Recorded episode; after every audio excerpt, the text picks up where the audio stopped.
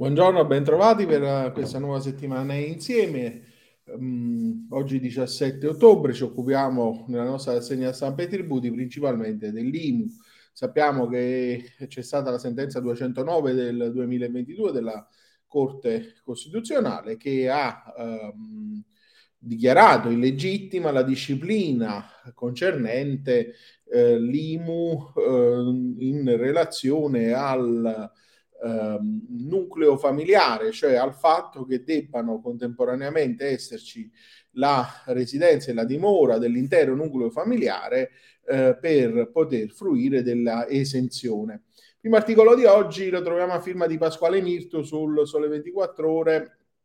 e eh, titolato IMO lo stop della consulta annulla solo i ricorsi eh, pendenti, si sofferma su quelli che sono gli effetti pratici operativi processuali del, eh, della sentenza e quindi per il passato i comuni dovranno gestire le situazioni più disparate, soprattutto sulla scorta del consolidarsi della giurisprudenza di legittimità che eh, poi ha condotto molti comuni purtroppo a essere severi nell'applicazione della norma e quindi a uh, fare anche attività di accertamento e quindi gli accertamenti che sono divenuti definitivi o perché non sono stati impugnati, ovvero perché ehm,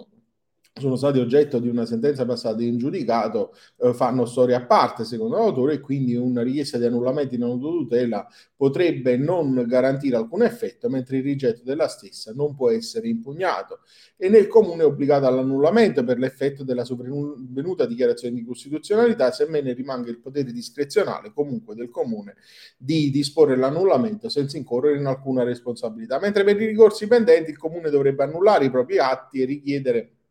l'estinzione del giudizio con uh, compensazione delle spese giustificata dalla sopravvenuta dichiarazione di incostituzionalità. I contribuenti che hanno comunque corrisposto l'IMU, adeguandosi volontariamente alla giurisprudenza di legittimità, hanno i canonici 5 anni di tempo per presentare l'istanza di rimborso.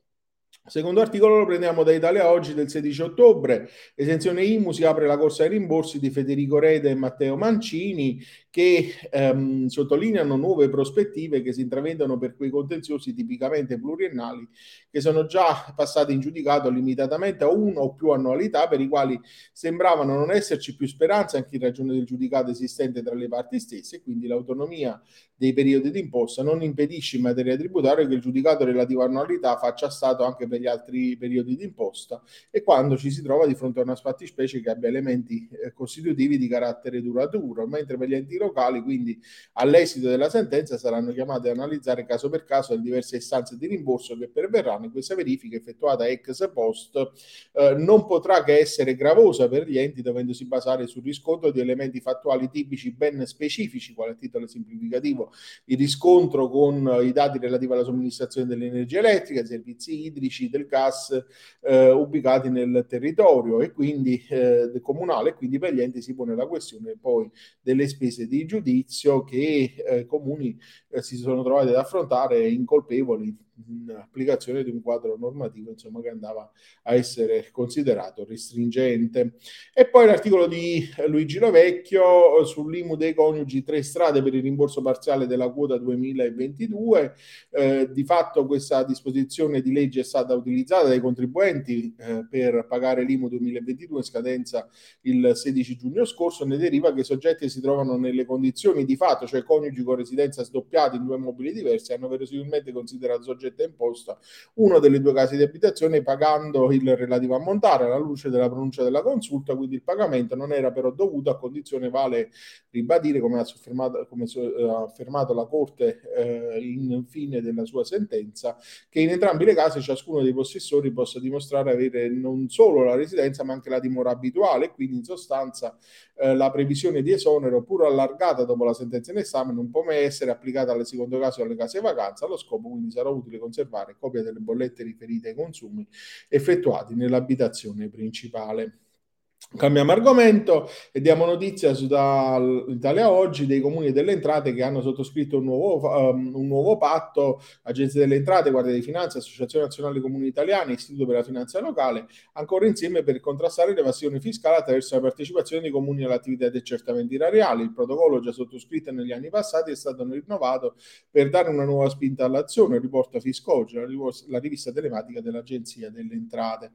E poi eh, entriamo eh, nell'ambito di quella che è ehm, la, ehm, gli aspetti processuali e la giurisprudenza che troviamo su, ehm, eh, su quotidiano eh, Italia Oggi. Il primo articolo di Dario Ferrara, Cassazione al difensore della notifica via PEC. Devono essere sempre effettuate via PEC le notifiche al difensore anche se l'indirizzo di posta elettronica certificato non risulta indicato negli atti. Con l'introduzione del domicilio digitale, infatti, l'avvocato non è più tenuto a riportare il suo account che ha comunicato all'ordine di appartenenza. Il datore eh, è presente nel registro, nel eh, Reginde e quindi il registro gestito dalla giustizia e chiunque può conoscerlo consultando l'INIPEC, l'indice nazionale degli indirizzi di mail certificata. Nulla dunque la notifica eseguita in cancelleria anche se il destinatario non ha eletto domicilio nel comune dove ha residenza ufficio giudiziario per la, eh, la quale è pendente la lite. Quanto emerge all'ordinanza 27.183 del 2022 depositata dalla Corte di Cassazione Civile. E poi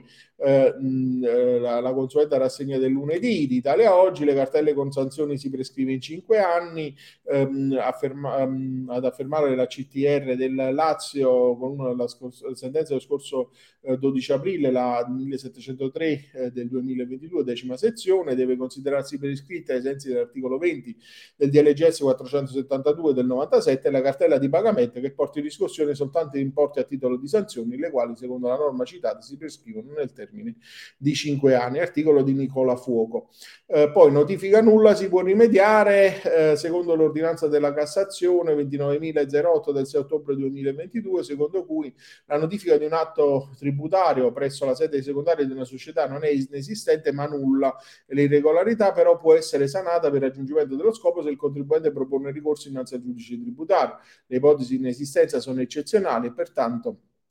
possono essere rilevate solo nel caso in cui l'atto sia stato notificato in un luogo o una persona che non ha alcun rapporto con il destinatario.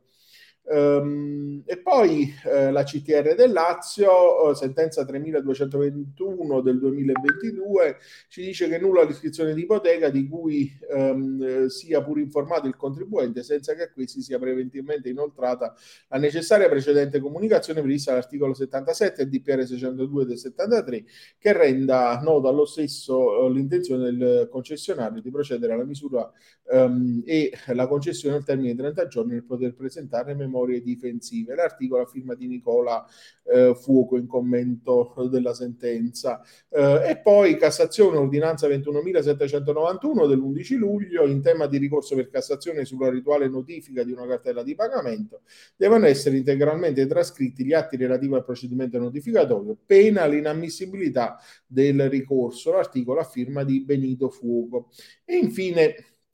sulla ruralità, la sentenza della CTR del Lazio 2793 della nona sezione depositata lo scorso 15 eh, giugno, la sussistenza dei requisiti di ruralità di un fabbricato per i quali si invoghi l'esenzione IMU può essere fondata anche su apposita tempestiva annotazione dichiarativa presentata dall'Agenzia del Territorio con la quale si attestino quei presupposti e caratteristiche dell'immobile a prescindere da successive e talvolta tardivi accatastamenti di eh, esso come fabbricato eh, rurale. Con questo articolo concludiamo eh, no- l'articolo della firma di Benito Fuoco, concludiamo la nostra rassegna di oggi. Vi auguro un buon proseguimento di giornata, un'ottima settimana e vi do come sempre appuntamento a domani.